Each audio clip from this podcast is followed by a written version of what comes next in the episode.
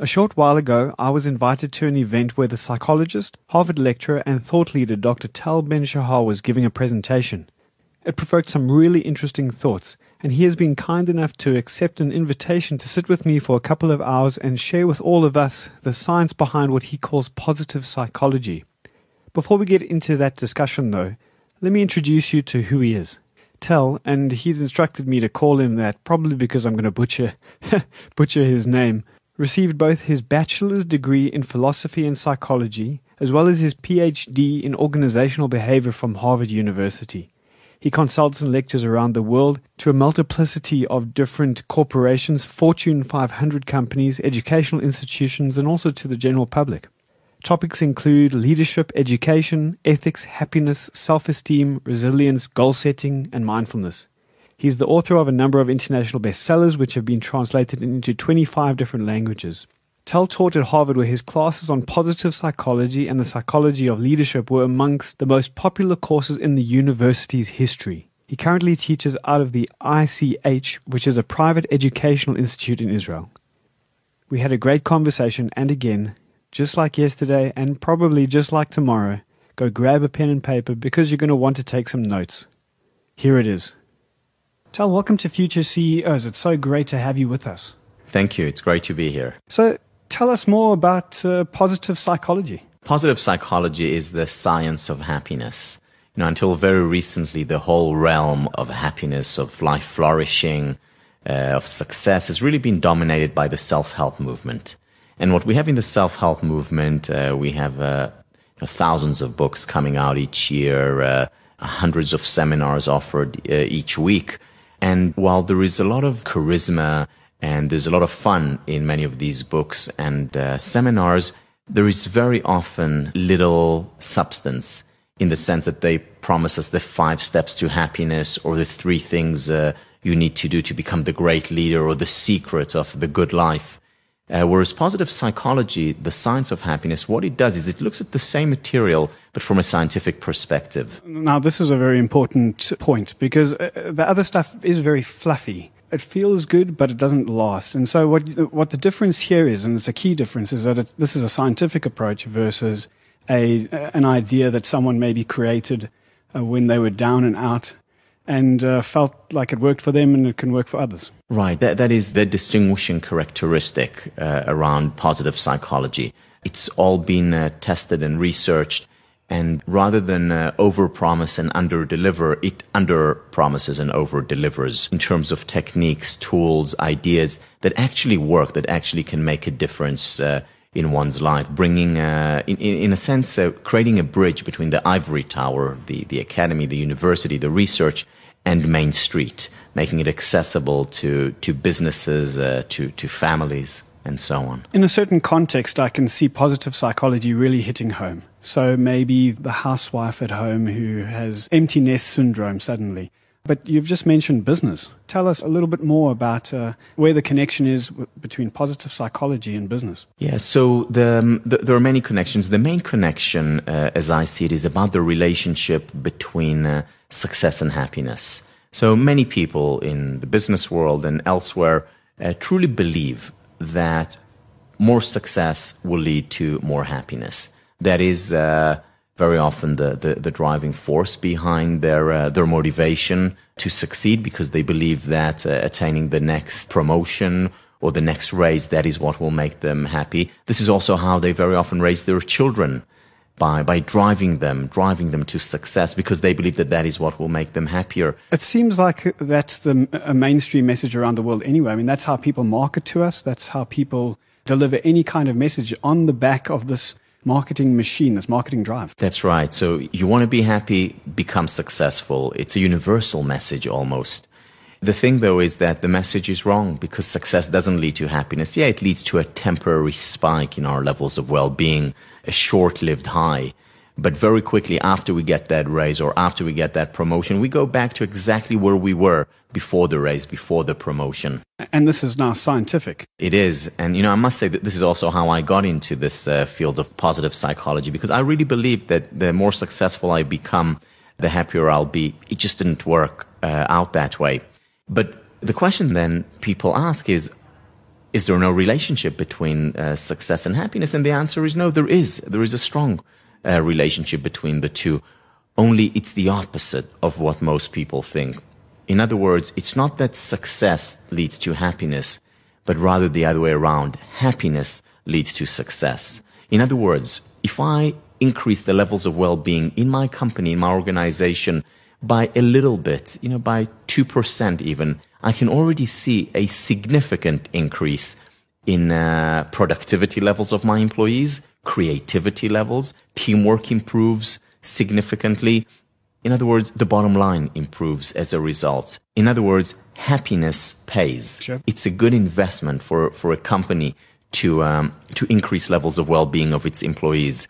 It's good for the employees, obviously. It's also good for the bottom line of the organization. So I'm a CEO, and, and I'm hearing you say this. Back it up with a little bit of data. You, do you have um, studies that have been done? Uh, sure, dozens, if not hundreds, of studies have been done uh, on it. So, for instance, um, what, what they did was they increased levels of well-being of uh, of employees, and then uh, compared to a control group, they were able to solve problems better. Mm. This was done uh, for uh, doctors trying to to to overcome uh, a patient's illness, and this was also done for uh, uh, innovators, for entrepreneurs trying to come up with a new idea for a business. You improve, you increase positive emotions, you increase innovation and creativity. The same with engagement. You know, one of the biggest problems that companies are facing now in South Africa and around the world is low levels of engagement. I've read about this, and um, uh, we've got massive massive amounts of people who aren't engaged in the workplace. Right, and and, and just think about the cost of uh, of lack of engagement. So yeah, so they they come in and they and they swipe their card as they come in, but but they're disengaged. They're not really there. Mm. So in terms of productivity, you're losing out a lot, and and, and we're talking hours each day of uh, employees being disengaged. Well, we know that if we increase levels uh, of uh, of well being even by a little bit, employees immediately become uh, more engaged, more present. How do you go about doing this now? So, let's move the conversation on a little bit and let, us talk about the mechanisms that, uh, or at least certainly some of the touch points that um, you are talking about in, in positive psychology. Right. So, one example revolves around the idea of, uh, of appreciation.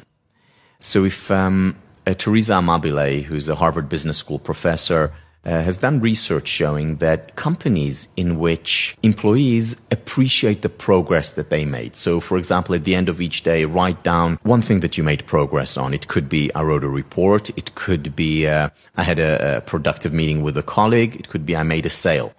But anything, even small, even in the most difficult uh, of days, you can always find some progress there that you made.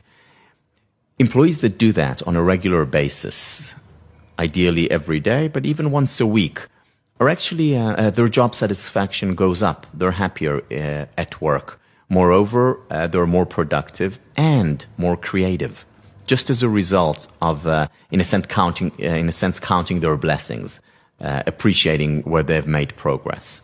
So we're talking about us appreciating what we have been able to accomplish versus appreciation shown by the organization, or is there is there two sides to this coin? Yeah, absolutely two sides. Um, when we appreciate what we have done, we, we make progress. And obviously, when we're appreciated, we, uh, we feel a lot better uh, about it.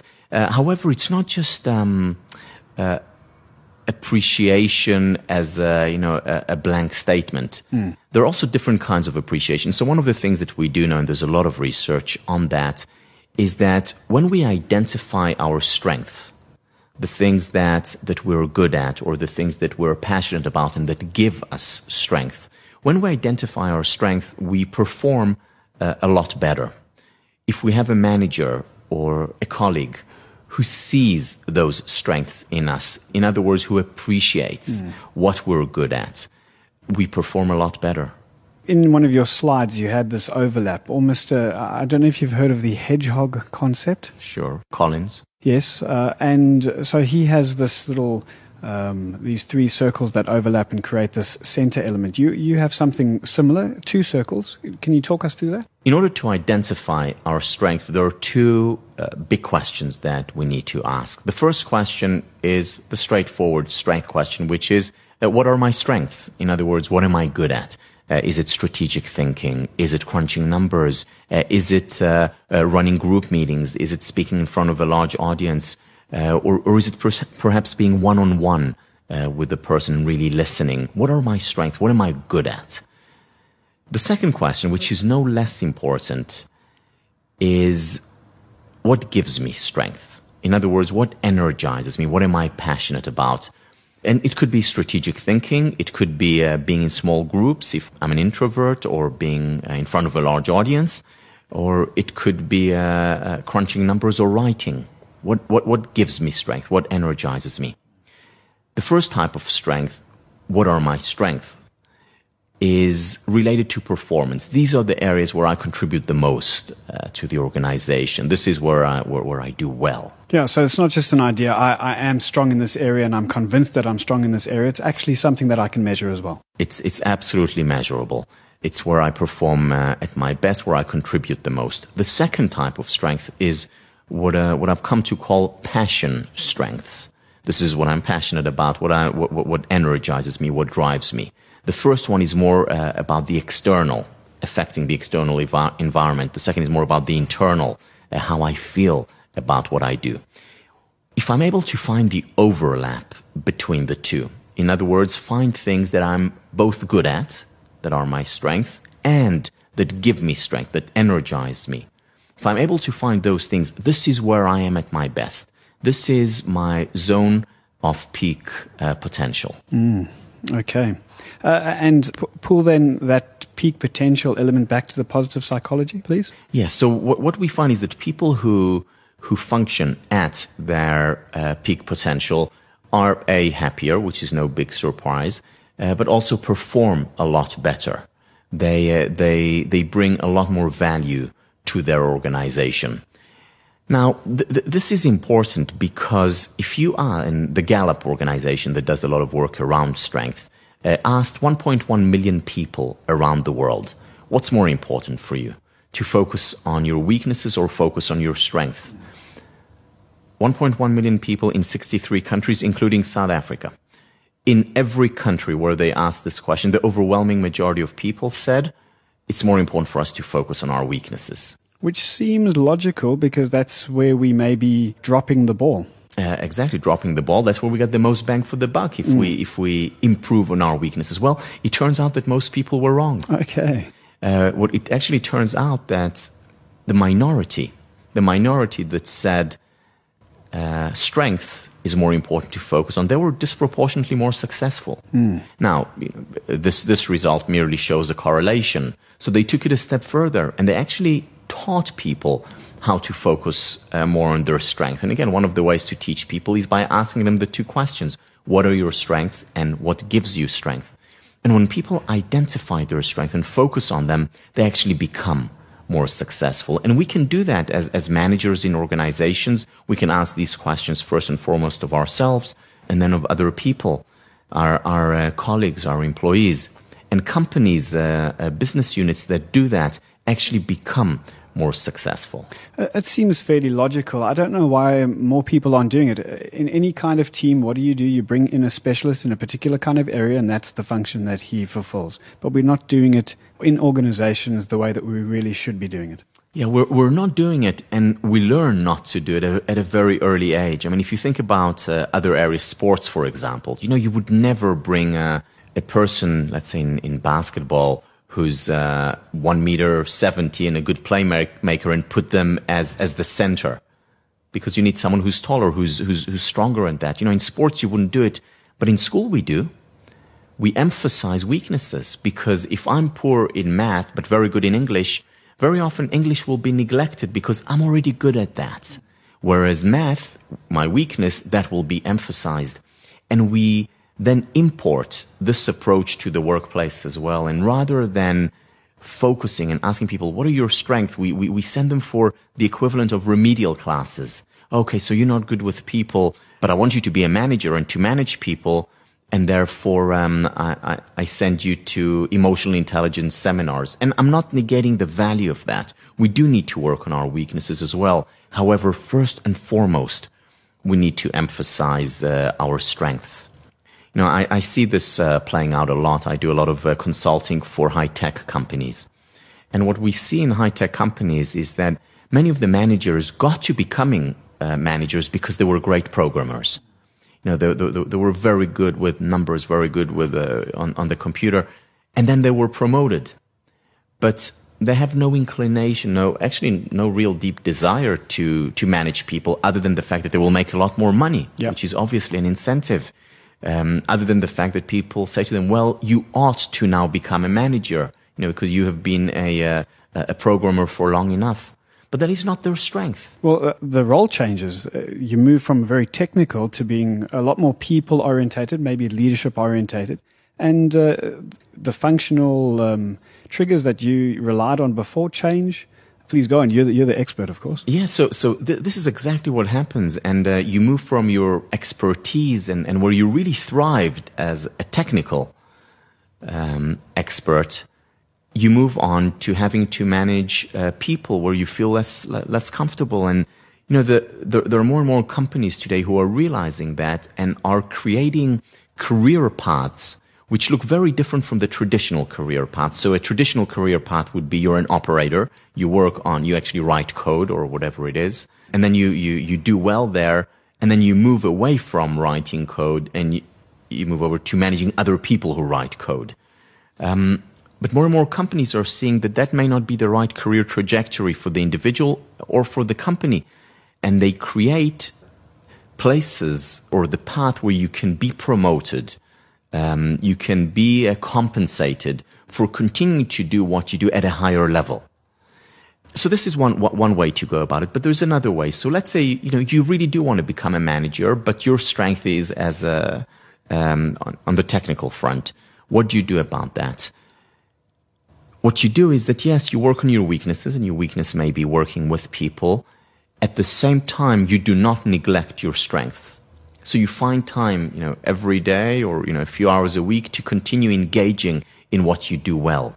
Uh, you continue being involved in the nitty gritties of the of the project if necessary. If that means you also get to exercise your strength, so you don't need to exercise your strength, you know, twenty four seven, uh, but at least some part of the day need to be dedicated to what you're good at and to what energizes you, to what gives you strength. I think what often happens with us is that we feel we need to exercise our strengths uh, in a mutually exclusive kind of uh, format where it's always our strength, always what um, we want to be doing, but that's not really the reality, is it? You know, in a perfect world, we'd always be exercising our strengths and uh, we'd always be happy too. Um, but, you know, this world is not perfect and we're not always happy. In fact, sometimes all of us experience sadness and, and disappointment and, and anger and frustration. And at work as well, you know, very often we have to, to, to engage in our weaknesses because if I'm a manager and I want to manage, then I have to do many different things, uh, such as work with people, which may or may not be my strength, such as know about the technical aspects of the work because I'm managing it, which may or may not be my strength. I also have to learn how to crunch numbers and to um, uh, think uh, strategically, which may or may not be my strength. Again, in a perfect world, we'd be engaging in our strength all the time. Our world is not perfect, and uh, which is why we need to also, not exclusively, but also uh, manage our weaknesses. This is what Peter Drucker, you know, considered the father of modern management studies. This is what he had to say. He said, "Focus on your strengths and manage your weaknesses." And we, we can uh, draw an analogy once again from sports. I mean, think of a of a football player, you know, who's uh, you know has a great kick but is very slow. Are, are you are you now talking American football, or are we talking? I'm, I'm talking real football Oh, oh, here. oh, excellent, Yes. excellent. Um, and you know, so so this person is you know is is a great kicker, but he's slow. So you, you don't need to make this person you know the next uh, Usain Bolt, the the fastest uh, man on earth. Um, but you do need to improve their speed so that they can get into a position to exercise their strength, which is kicking. So manage it to the point where it doesn't prevent you from exercising your strength. Take this analogy once again to the to the business realm. Um, going back to our um, technical expert, They don't need to become, you know, a Mother Teresa, uh, uh, the, the, world's greatest uh, emotional, uh, intelligent expert, but they need to be able to uh, manage people well enough so that it doesn't prevent them from exercising their technical genius. Mm, no, lovely. Let's pull back a little bit. I think we've almost digressed a little bit to a very um, interesting topic, but away from the positive psychology element that you are, are representing here. Just tell us a little bit more, please. Yeah, so uh, positive psychology focuses on all those elements uh, at work or at home that can contribute to, uh, to life flourishing, uh, to being happier. So, one of the things that I hear most often from organizations that, that, that invite me in as, as, a consultant is the is about the issue of stress. It's it's it's a huge issue in, in South Africa, in the United States, in China, even in Australia. Uh, people are are, are really um, are really stressed. You know, there is what uh, you know the, the, comedian Ellen DeGeneres uh, talks about uh, too busy disorder (TBD) as being a, really a pandemic, you know, worldwide uh, issue. And what, what this uh, stress means is that people are, are, are, getting sick more often. It also, um, again, this is research coming out of Harvard Business School. It really hurts creativity uh, when, when people are stressed. And so, what do you do with it? And what positive psychologists have found in, in studying stress is that um, actually stress in and of itself is not a problem. In fact, in and of itself, stress can be good for us. It can make us stronger, more resilient, even happier in the long term.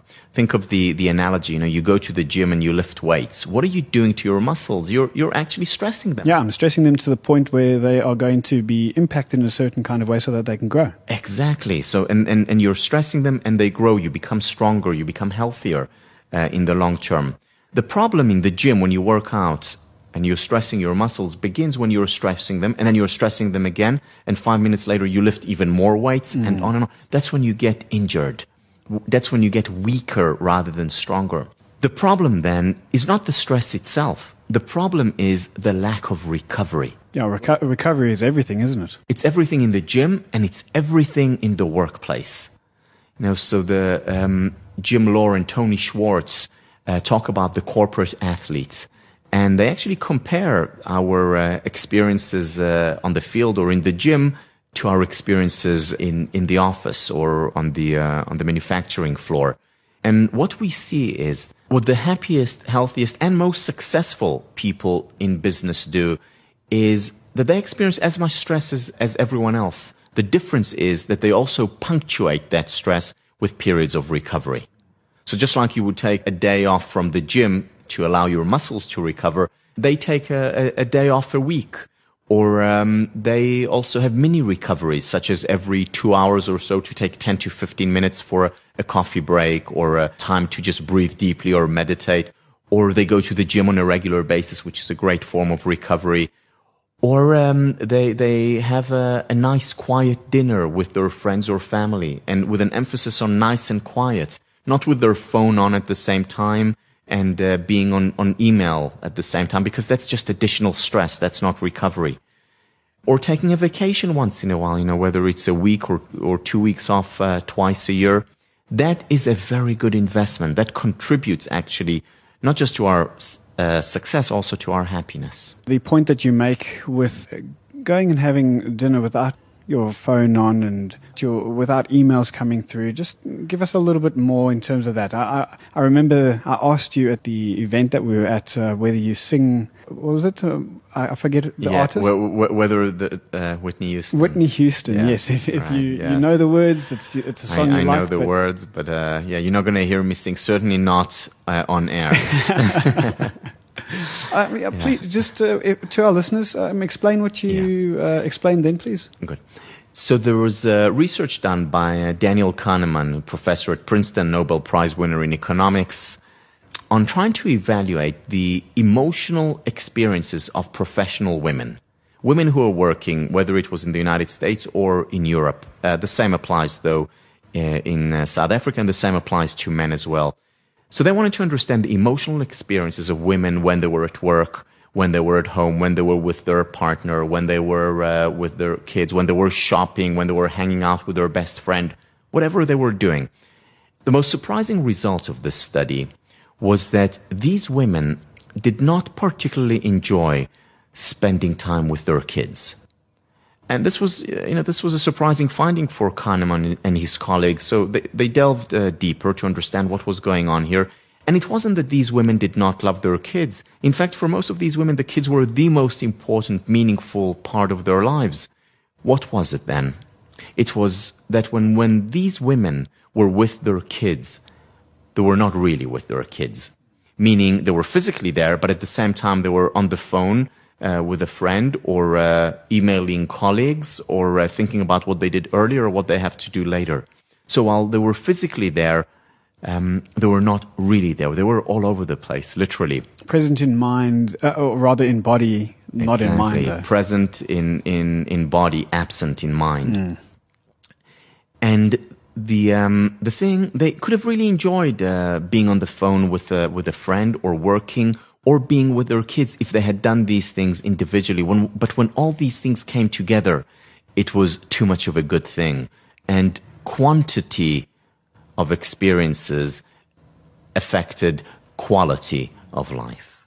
And you can think of an analogy. So let's say you're listening to your favorite piece of music and, you know, if you, if, if you're listening, if your favorite piece of music is like mine, you're listening to Whitney Houston's and I Will Always Love You, uh, my favorite song. And you're listening to whatever your favorite song is with your eyes closed and focused. Uh, and after it's over, you're asked to rate it on a scale of 1 to 10 and uh, it's your favorite song by definition, you give it a 10.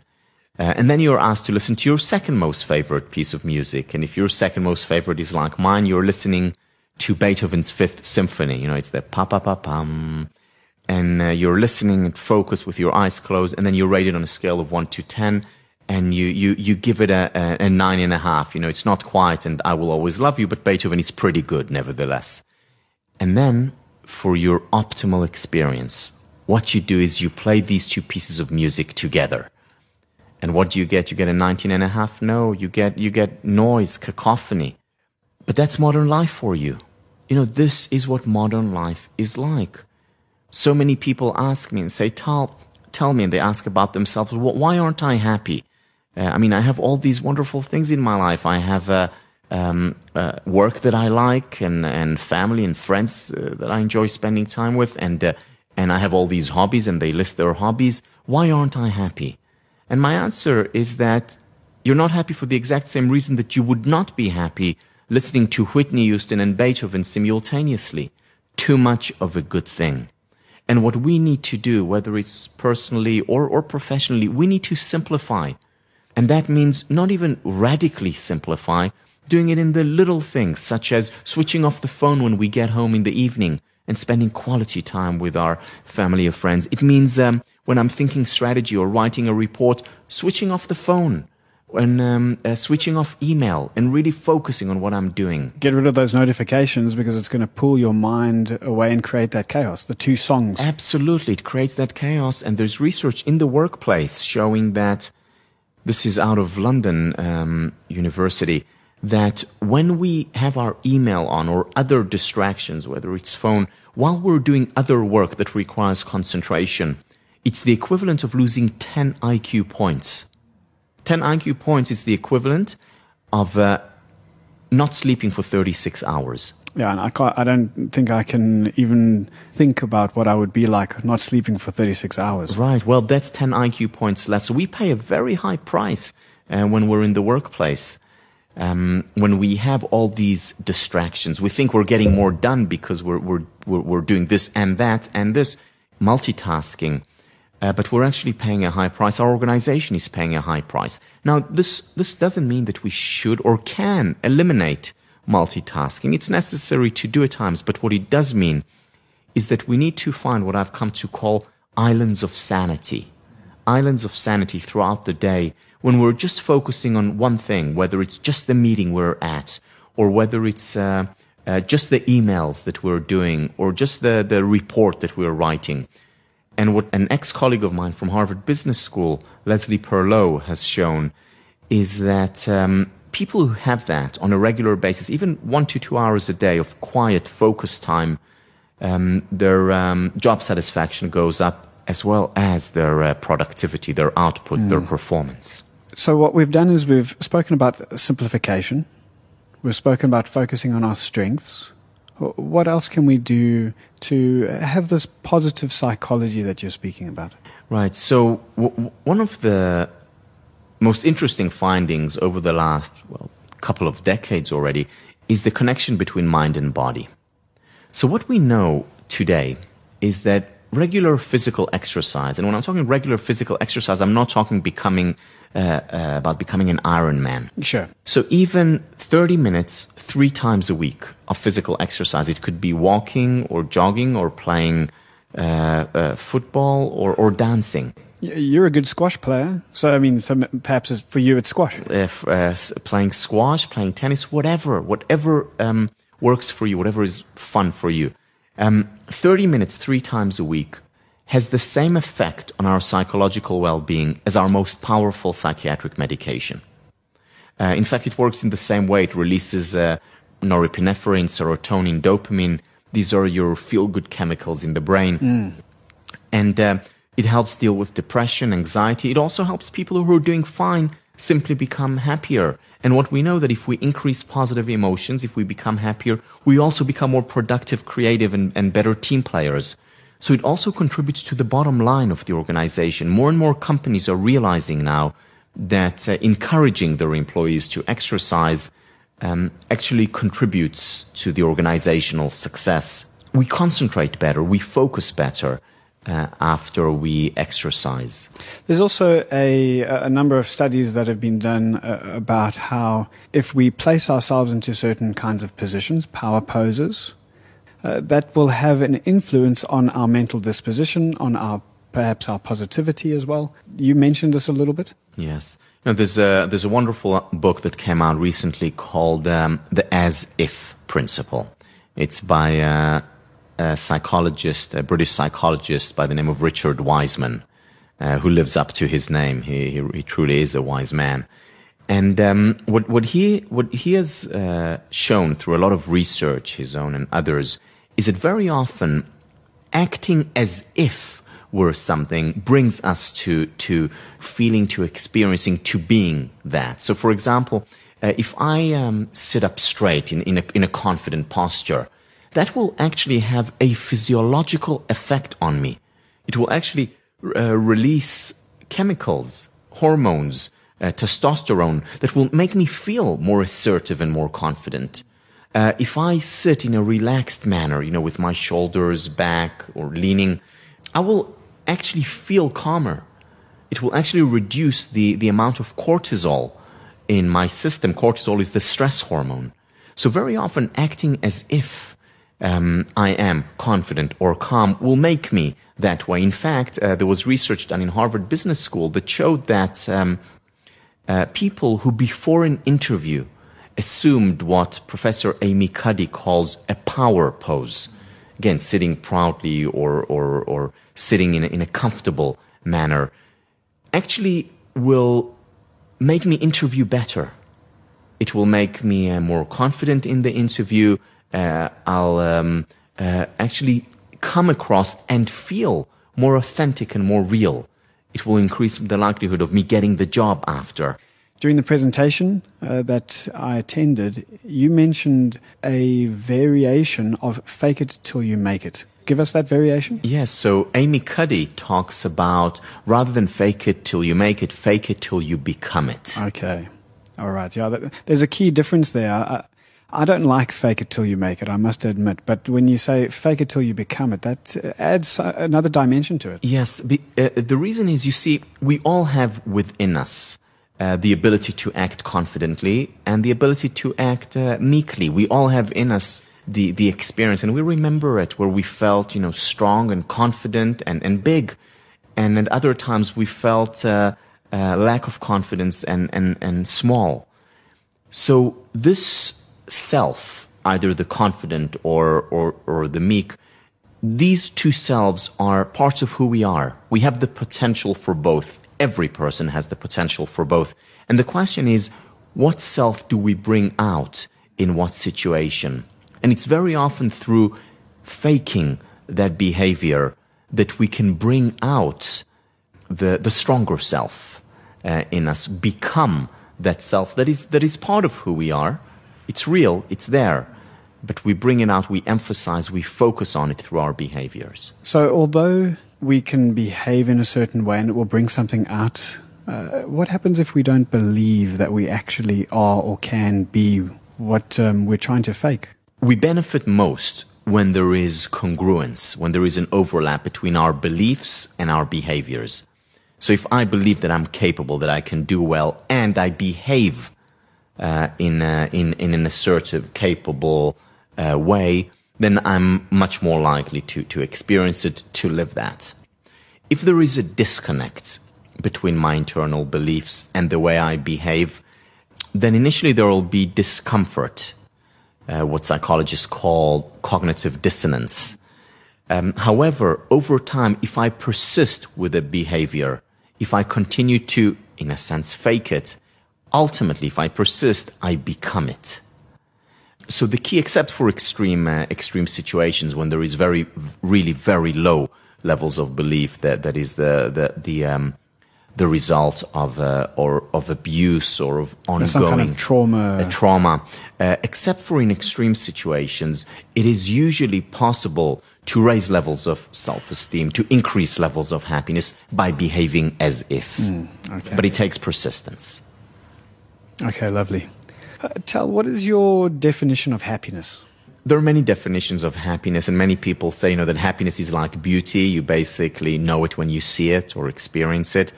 Um, my definition is that happiness comprises two components meaning and pleasure. So, for example, if I'm working in a place where overall what I do uh, provides me with a sense of meaning, a sense of purpose, it's important, it's significant to me, and at the same time, overall, with, with the regular ups and downs, but overall I enjoy what I do, experience pleasure there, then I'm happy in the workplace. So it's the combination of meaning and pleasure. What is the appetite for these kind of programs on an executive level? You know, authentic appetite, real appetite. In the past, the appetite for uh, you know for happiness or for well-being programs uh, came during good times. When a, a, company was doing well, then it brought in. Uh, um, a speaker or a program in order to provide the employees with perks because we're doing well. Um, today, things have changed. Why? Because more and more managers, um, more and more organizations are realizing the bottom line impact of uh, of these programs, of the well-being, wellness, uh, happiness-inducing programs. They realize that it's it's an important investment in good times as well as in difficult times. That when you invest in um, the well-being of your employees, um, you um, you get a lot back in terms of productivity, creativity, in terms of the bottom line. Yeah, I mean, if I've got a thousand employees, and you mentioned uh, a little bit earlier the statistics where if I just increase their engagement by a percentage point or two, we're going to get a, a really good increase across the organization uh, as a result of it. Yes, what you find, uh, especially today when people's uh, demands from the workplace are changing, uh, what you find is that a small increase in engagement, uh, a small increase in job satisfaction, yields remarkable results. Uh, also, people are less likely to leave, so turnover is uh, is lower um, when when you improve well-being. So a lot of people seem to be talking happiness and teaching happiness, but it almost seems like we're dismissing authentic feelings, the ability to have valid emotions. Mm. Uh, can you tell us a little bit more? So, so let me share with you um, an experience that I had the first year when I taught a class on positive psychology. So I was having lunch one day, and a student who wasn't taking my class came over and said, "May I join you?" And I said, "Sure." So he sat down and uh, started chatting, and then he said, "Tal, you know, I hear you're teaching a class on happiness." And I said, "Yeah, that's right." And he said, "You know, my roommates are uh, are in your class," and I said, "That's wonderful." And then he said, "But you know, Tal." Now that you're teaching this class, you've got to watch out. And I said, what? And he said, Tal, you've got to be careful. And I said, why? And he said, because if I see you unhappy, I'll tell my roommates. And, uh, and I actually used that the following day in class. And I told my students, I said to them, you know, the last thing in the world that I want you to, to think is that I am always happy or that you, by the end of the semester, will experience a constant high. Because there, there are only two kinds of people who do not experience painful emotions such as sadness or anger or envy uh, or, or, or disappointment or anxiety. Two kinds of people. They are first the psychopaths and second, dead people. So, you know, if we experience painful emotions at times, it's actually a good sign. It, seems to be a very, yes, you know, very good sign. Yeah. So, um, and, and the problem in today's culture is that so many of us believe that uh, a, happy life or the good life is a life devoid of painful emotions. Um, that couldn't be further from the truth. Uh, in fact, this belief is one of the major causes of unhappiness in the world. Because if I don't give myself the permission to be human, the permission to experience these painful emotions at times, these emotions only intensify. Uh, the more I say to myself, well, I shouldn't be experiencing anxiety and, uh, and or, or the sadness is bad, the anxiety and the sadness will only intensify. I, I've written a book called The Pursuit of Perfect, which is about the permission to be human and how important that is uh, for um, for leading a full and fulfilling life. And we also see it playing out in organizations. So we actually see that, for instance, uh, managers. Um, who don't give themselves the permission to be human, who say, "Well, you know, I'm I'm, I'm the manager. I shouldn't be uh, weak, or I'm the manager. Uh, you know, I should be able to keep my calm uh, at all times and not feel angry." Um, they actually become angry more often. They actually um, um become less confident because they suppress natural, real emotions. And it's when we give ourselves the permission to be human. And again, permission to be human doesn't mean um, uh, becoming angry with our employees and screaming. It means having a place, a space in our life where we can experience these emotions, whether it's by ourselves uh, writing about these emotions or having a, a close friend or a family member or a colleague whom we trust and we can talk to about our emotions having having a, a place where we can we can let out allow these emotions to flow through us we become much better managers. We become much better people. We become much happier when we give ourselves the permission to be human. When you're in a corporate environment and you're doing some of your training i'm sure you've encountered that some teams don't like to be vulnerable. They don't like to show weakness. How do you deal with this? Right. Um, one of the most important things that a manager can do for the long-term success of uh, their uh, uh, group, for the organization, is to create what Professor Amy Edmondson from Harvard University calls psychological safety. Create an environment where people feel that it's it's okay to fail, where people feel that it's okay uh, to take risks and to and, and to open up. It's in these organizations that you find the most learning takes place. Uh, these are the most innovative uh, organizations. These are also the best places to work. All these are critical for a successful 21st century company. So, to summarize, there are many things that um, positive psychology um, can tell us about increasing levels of well-being, and as a result, uh, improving uh, performance in an organization. Uh, things such as focus on your strength, focus on the strength of those uh, you work with. Um, remember to, to appreciate, not to take for granted the progress that you have made uh, during the day. You know, my, my favorite word in English is the word appreciate. That has two meanings. Uh, one is to say thank you for something, and the second meaning is to grow in value. And the two meanings are connected because when you appreciate the good, the good appreciates. So when I appreciate the good in my organization or in my employee or in myself, I will have more of it. Um, positive psychology also um, has shown us that stress is not really a problem, that the problem is lack of recovery. So if we can punctuate our crazy busy days with, with short recoveries, if we can get a good night's sleep or take a one day off uh, a week, we'll uh, not just become happier, we'll, we'll become a lot more productive, creative. Um, our output will increase. And um, and, and, and finally, what positive psychology has also shown us is the connection between mind and body. And that is if we exercise, uh, if we exercise regularly, we can, um, uh, we do become more creative, more productive, uh, as well as, as well as happier. And finally, while changing our state of mind is important, very often we can do that by changing our behaviors, by acting as if. And if we do it on a consistent uh, basis, if we persist with this form of behavior, confident, calm, happy behavior, uh, over time, we will fake it until we become it. Thank you very much. Uh, it's been a great pleasure to have you uh, with us, and we so appreciate you adding to our knowledge uh, and our wisdom. Thank you, Gareth. It's a real privilege.